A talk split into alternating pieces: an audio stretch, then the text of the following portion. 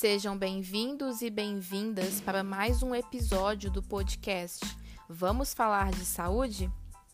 Pela voz e produção de Ana Carolina Souza e Ludmila Moreira, o assunto de hoje é a fisioterapia no tratamento da doença de Parkinson.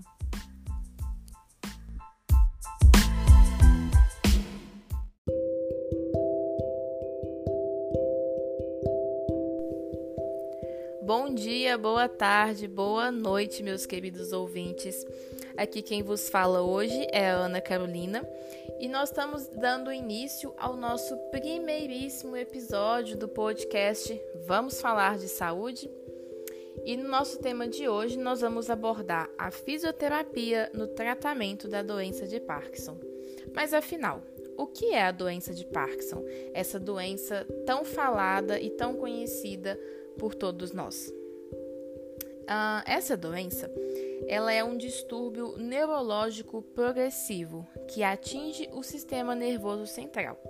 E por atingir o sistema nervoso central, ela acaba comprometendo os nossos movimentos.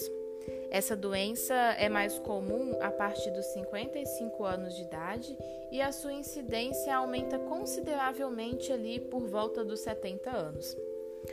E deixa eu te falar, você pode perguntar a qualquer pessoa, qualquer pessoa mesmo, sobre os sintomas da doença de Parkinson, que com toda certeza ela vai te falar dos tremores, pois esses tremores são bem característicos da doença. E no paciente, né, acometido com Parkinson, ele costuma surgir, por exemplo, quando essa pessoa está ali parada em repouso. Você pode notar esses tremores. E costuma desaparecer quando ela realiza algum movimento voluntário que exerça força, como escrever em uma folha de papel, abrir e fechar as mãos. Claro que depende do quadro do paciente e da gravidade em que ele se encontra. Mas então, vamos para o nosso ponto principal. Como surgem esses tremores? Na doença de Parkinson, ocorre a degeneração de células cerebrais. E uma área do nosso cérebro chamada de substância negra é responsável pela produção de dopamina. E essa dopamina, ela é um neurotransmissor que, entre outras funções, controla os nossos movimentos. Quando as células se degeneram, ocorre uma redução na produção de dopamina. E adivinhe só, os nossos movimentos já não ficam tão harmoniosos como eram antes. E é aí que surgem os tremores e também alguns outros sintomas característicos da doença, como podemos citar a lentidão dos movimentos, a restrição dos movimentos, rigidez muscular, perda de coordenação motora e até os distúrbios da fala. O paciente acometido com Parkinson pode ter dificuldades para executar as atividades que para muitos de nós é automáticas e, e movimentos simultâneos, como, por exemplo, conversar com uma pessoa na rua enquanto caminha. Atitudes comumente simples para a gente, né, para a maioria de nós, é, podem se tornar um desafio para essas pessoas que possuem a doença. E agora você deve estar se perguntando: o que a pessoa diagnostica, diagnosticada com a doença de Parkinson pode fazer para uma melhor qualidade de vida, né, para que ela possa viver bem?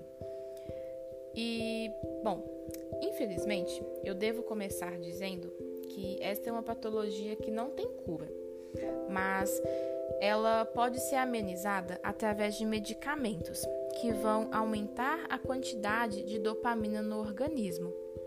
E também nós podemos contar com as atividades de, de uns profissionais ilustres, maravilhosos que eu amo, que são os fisioterapeutas. Puxo o saco mesmo porque eu sou apaixonada com a área eles irão ajudar a diminuir a disfunção física e permitirá que este indivíduo realize atividades do seu dia a dia com maior eficiência e independência dentro do possível.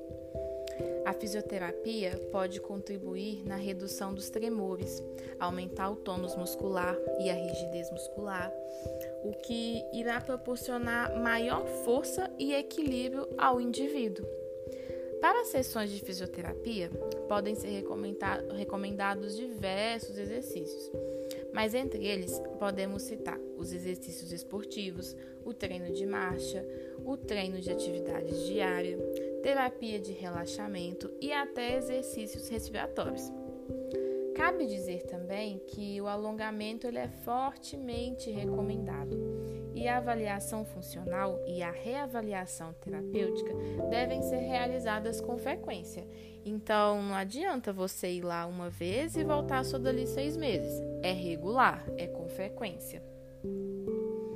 E é válido ressaltar também que as intervenções fisioterapêuticas devem começar assim que for diagnosticada a doença pois a fisioterapia pode melhorar os aspectos motores, psíquicos e, consequentemente, a qualidade de vida do paciente, colaborando para uma maior independência nas realizações de suas atividades, podendo assim ser evitado o aparecimento de posturas inadequadas e deformidades que possam contribuir para o agravamento das doenças.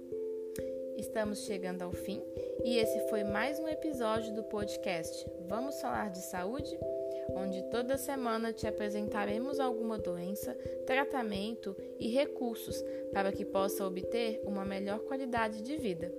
Ficamos por aqui, obrigada pela atenção, um grande abraço e até a semana que vem.